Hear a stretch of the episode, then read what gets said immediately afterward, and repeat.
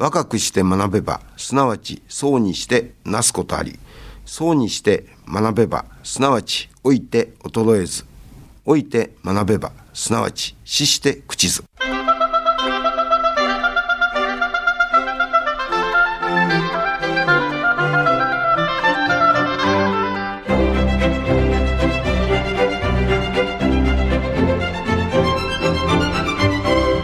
兵庫ラジオカレッジ今朝の俳句。今日しまう明日はしまうと春ごたつ。今日しまう明日はしまうと春ごたつ。足立しま子そろそろこたつを片付けたいのですが急に寒さがぶり返す日もあるようだしなかなかしまうことができませんね。うんもうしばらく置いておきましょうか。さて今朝の兵庫ラジオカレッジは一般社団法人兵庫県洋菓子協会会長。レーブドシェフ代表取締役佐野康夫さんのご出演でお菓子の素敵な魅力をお届けします。今朝の講座は自由課題番組です。兵庫ラジオカレッジの学生の皆さんは学生区分にかかわらず講座を聞かれての感想をはがき1枚にまとめ事務局まで提出してください。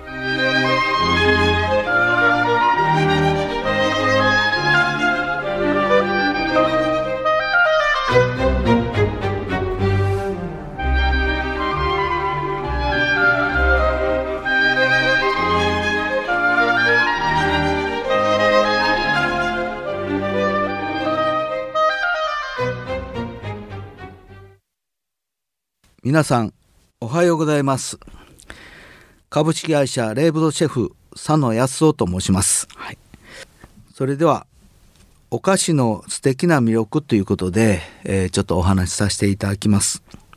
兵庫県神戸市のお菓子は古くから神戸は国際貿易港として栄えた歴史がありパンや洋菓子が欧米諸国から職人とともに入ってきました神戸には100年以上前から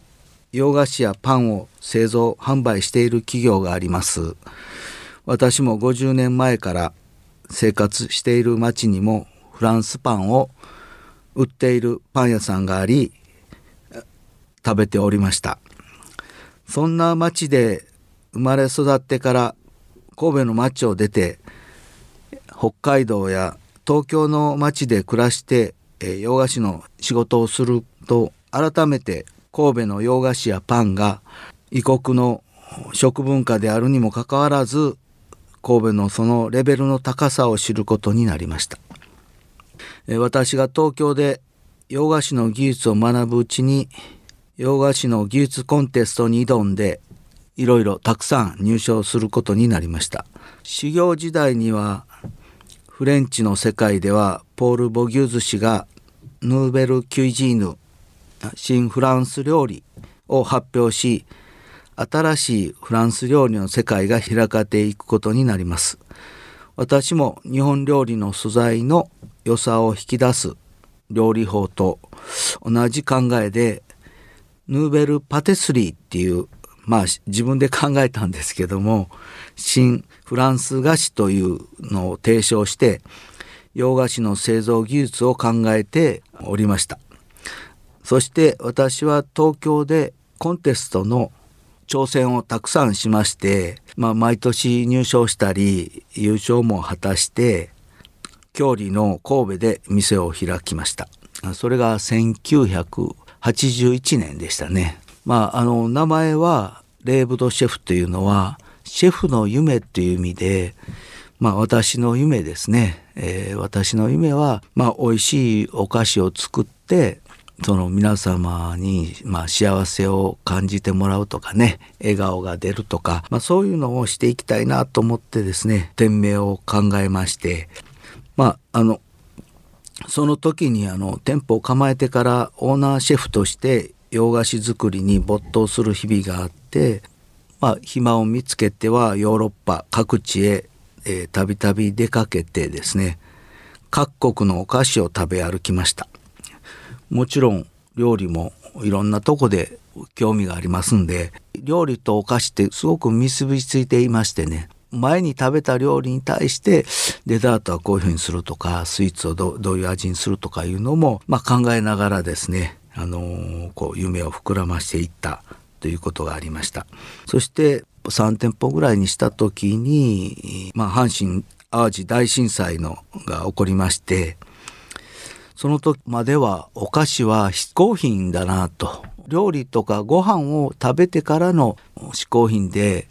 付属しているもんやと実は思ってたんですけどもその時に被災した方たちにちょっと洋菓子が作れるようになったりまああの店が開けられない時に焼き菓子をちょっと配ったりいろいろしましたんでもうすごく喜ばれてですね、まあ、元気が出るとか言ってもう本当の皆さんの目の色がですね生き生きとされるっていう、まあ、そういう苦しい時に甘いものがあるというのはすごく元気が出るんかなということを思い知りましてですね。昔は必需品やなと本当必要なものだと確信したことがありました。まあ、お菓子の力で被災した方がどんどん笑顔に変わっていくっていうのを本当に目にしたので東日本大震災の時も関西のお菓子屋さん洋菓子店の有志の人と、まあ、友達がたくさんおりましたんで呼びかけてですね焼き菓子とかですね、えー、クッキーなんかを自衛隊の方に頼んでですね送ってもらいました。まあ、そんなこともあったり、えー、お菓子教室を開いたり、まあ、そういうあの私たちあの神戸の人っていうのはその震災の大変さっていうのは本当に身にしみて、えー、生き残った時にの人がどうするかっていうのを一つみんなで助け合ったりそういう経験がありましたんでまああの向こうに東北に行った時もものすごく喜ばれたのが神戸市とか兵庫県の、まあ、救助隊とか消防とか一一番に来たっていうてものすごい喜ばれて、まあ、我がことのようにですね本当にまああの誇りに思ったことがあります。それだけあの人の痛みがわかるいうかね、そういう人になってるんじゃないかなとまあ思います。そしてあのまあお菓子の力でですね、まあある時にですね、ちょっとこう自分はお菓子でお菓子の好きなあなたが幸せでありますようにっていうまああの箱とか名刺に書いてるんですけども、そのことがあの私が言ってた時にそのデザイナーの先生がその文章を書いたんですね。それで自分もそう思ってたんですけど被災地でですねちょっとあのあの気仙沼に友達がおり絆プロジェクトさんと一緒にちょっと気仙沼に行ってお菓子教室をしたんです。それでまあその、えー、オーブンとかそんなのがないちょっとこううん、場所だったんでキッチンですかねそういうあのとこだったんで、えー、ミルクレープを作ったんですね。クレープを焼いてそれをカスタードクリームと生クリームでこうサンドイしてフルーツをこう積み重ねてやるミルクレープを作ってその後できてからマジパンっていうのは私もマジパン細工が好きでねマジパンって何のパンやって言われるんですけどそうじゃなしにアーモンドペーストなんですね。あの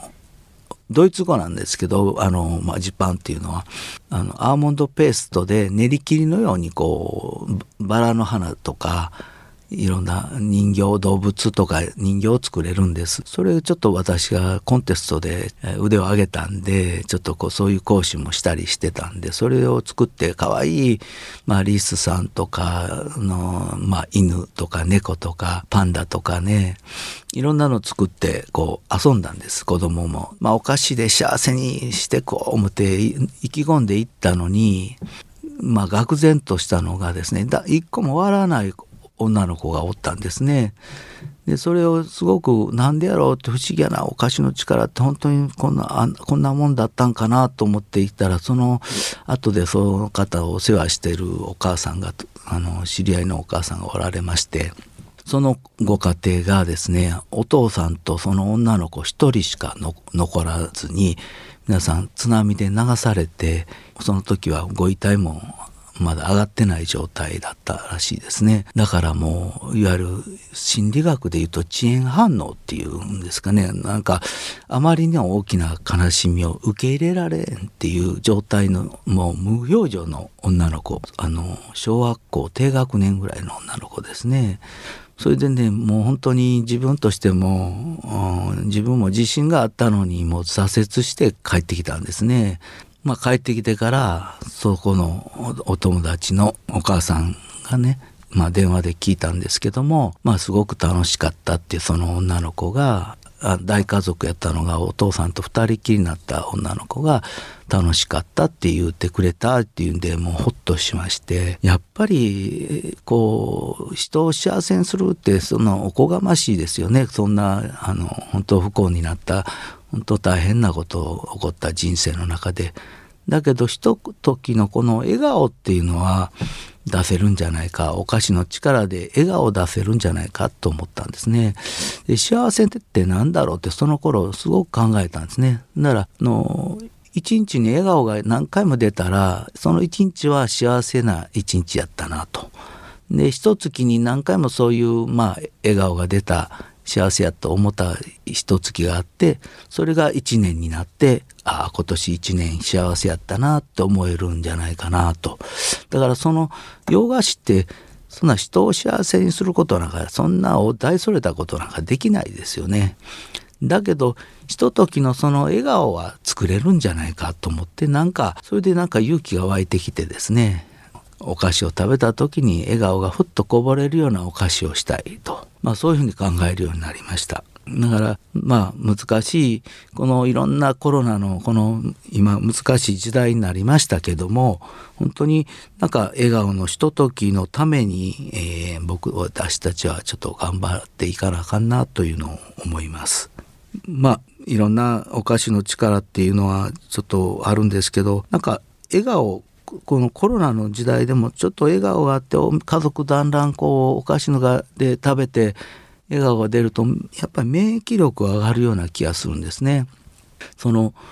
こうなんかあの幸せホルモンっていうかねあのそういう免疫力を上げることで、まあ、コロナの時代に打ち勝っていくっていうのもまあ一つ大事なことじゃないかなとそして洋菓子屋さんの役割がそこにあるんじゃないかなと思います。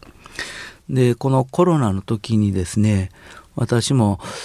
あの、家でお菓子作ったりですね、時間があるもんで、いろんな私の、その、まあ、会合とか、あの、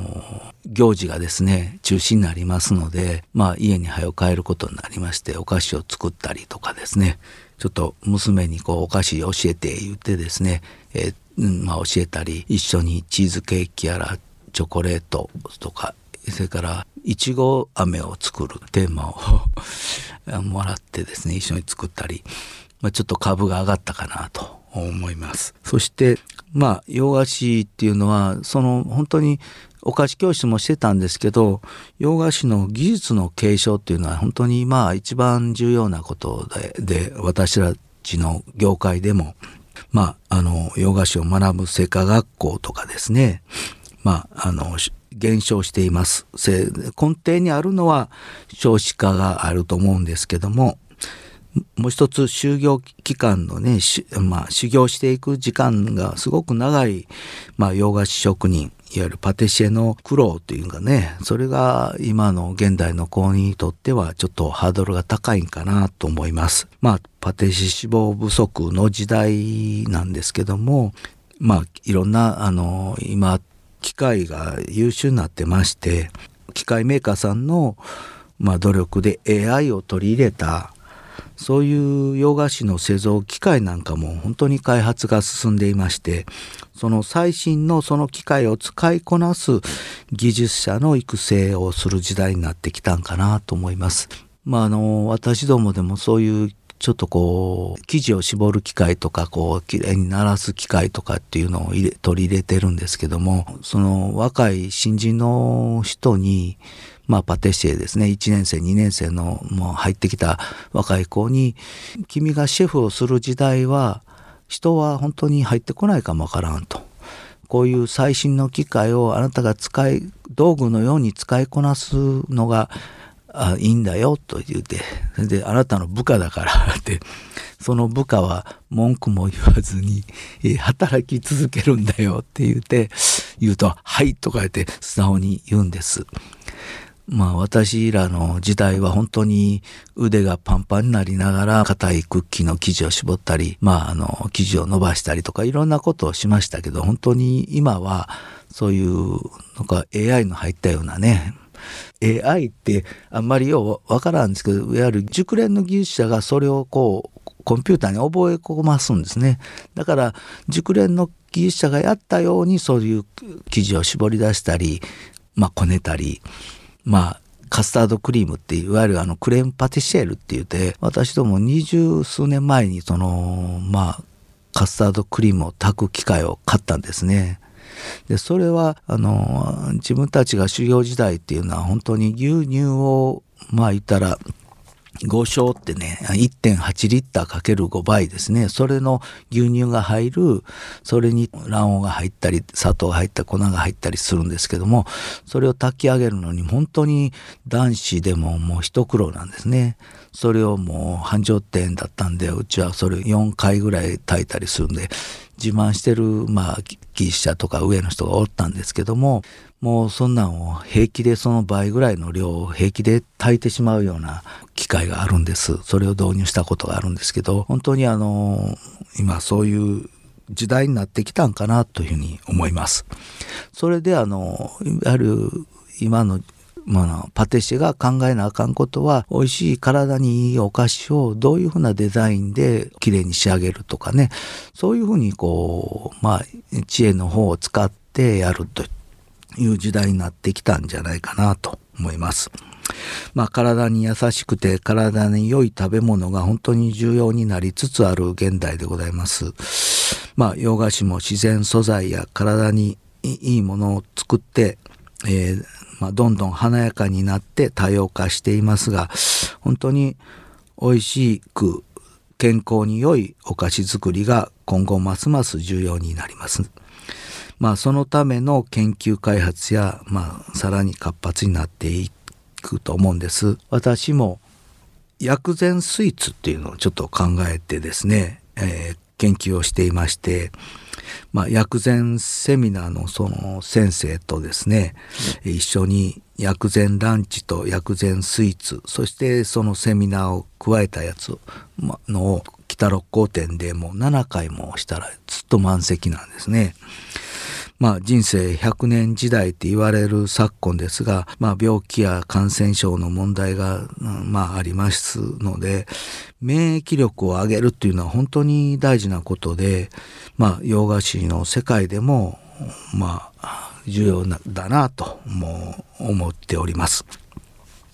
まあコロナ禍でねお客様が辛い時期にですねお菓子で癒されたよっていう、まあ、よく感謝されました。目笑顔で楽しい雰囲気を作り出すのが洋菓子の力かなというのは、まあ、免疫力アップさせてで美味しさと健康は両立するんやと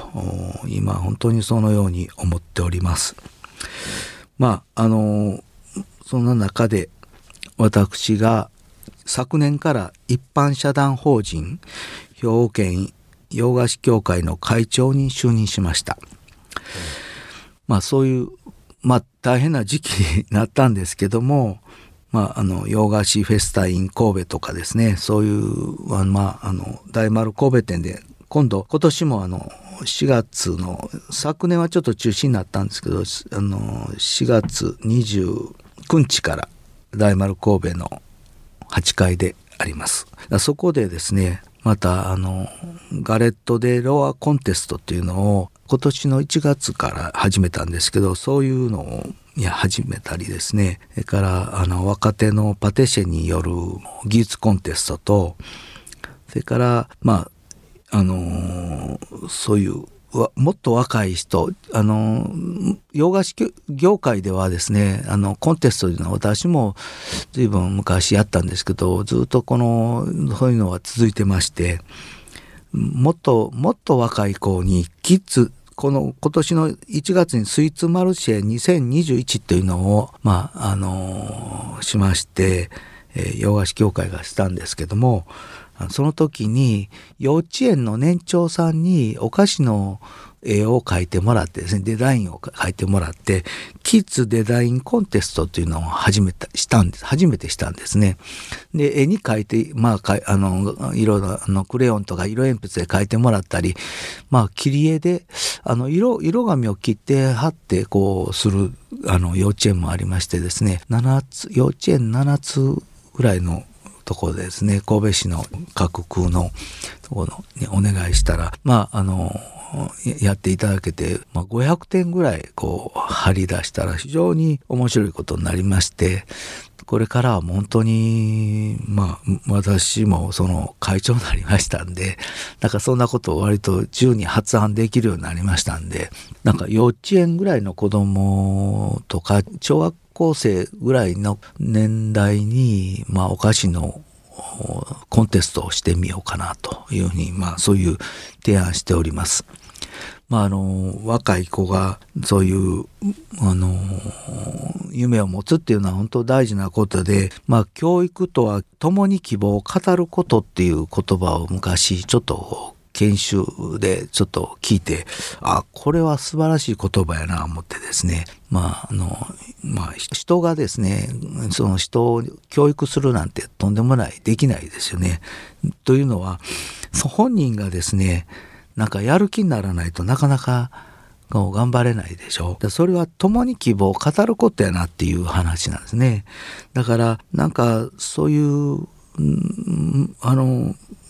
なんかゴリラとかオランウータンというのは人間と染色体がちょっと違うだけで非常に似てる動物で大きな人間との大きな違いっていうのは何やっていうと憧れを抱くっていうのが人間にはあるっていうのを聞いたことありましてそういえばもう本当一郎のあのプレーを見て野球少年がこう自分を頑張る言って甲子園目指すとかね。まあパティシエに憧れた子がまあ将来こう本当に世界に旅立つようなまあ相手にしていくようなまあパティシエに育つっていうのはちょっとあるんじゃないかと思ってですね。なんかそういう子供たちにもっとおかしいまああの神戸マイスターとかね兵庫の匠にちょっと私も認定していただいてまして学校に行くと校長先生なんかがこうその授業終わってからねもう普通の授業では考えられん目が目を輝かしてるっていうのを聞いたことあります。まあ人って子供もそうなんですけど人間もそうやけど驚くっていうわーとかすごいとかいうそういう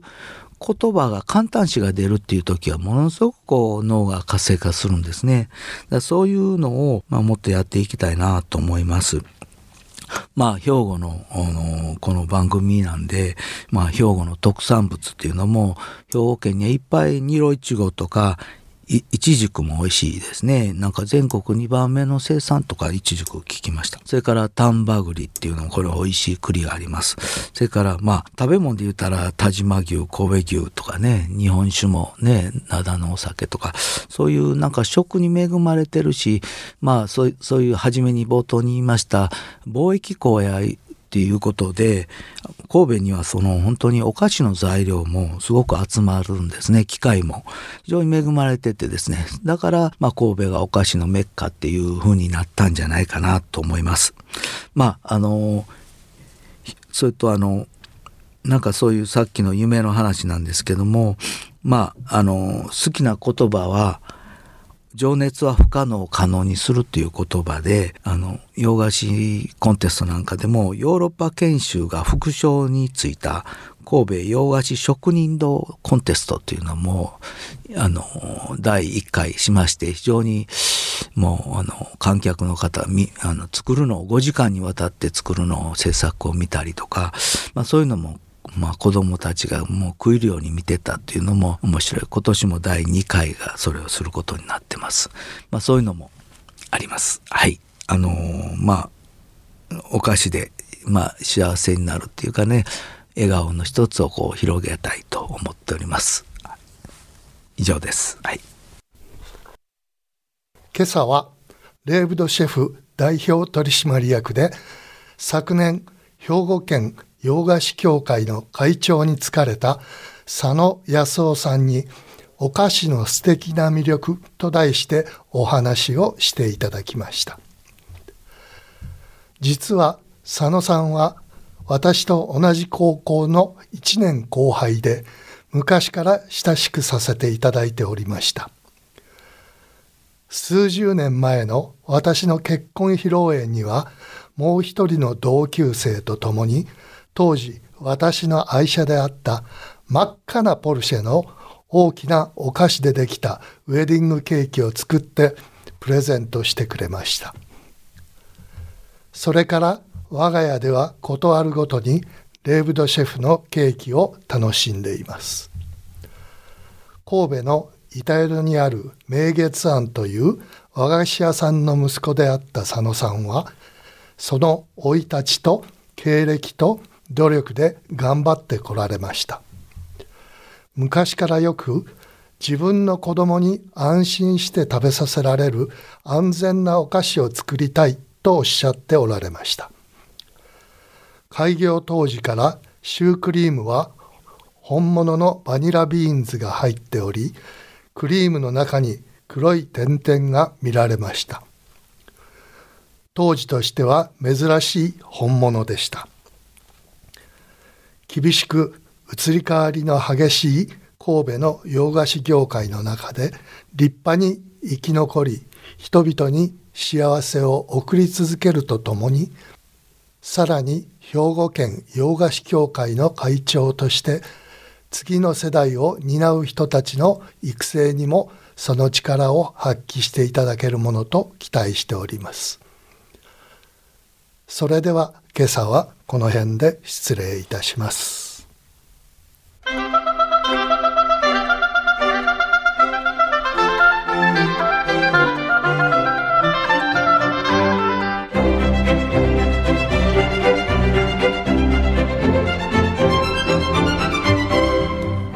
ラジオカレッジ今朝はお菓子の素敵な魅力を兵庫ラジオカレッジの加古隆学長の案内でお届けしました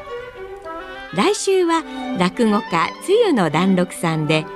ダウン症の兄貴を持ってその2を予定しています。さてここでお知らせです。兵庫ラジオカレッジでは令和3年度の入学者二次募集を行っています。募集は本科生と聴講生です。本科生の入学資格は年齢50歳以上で兵庫県在住の方。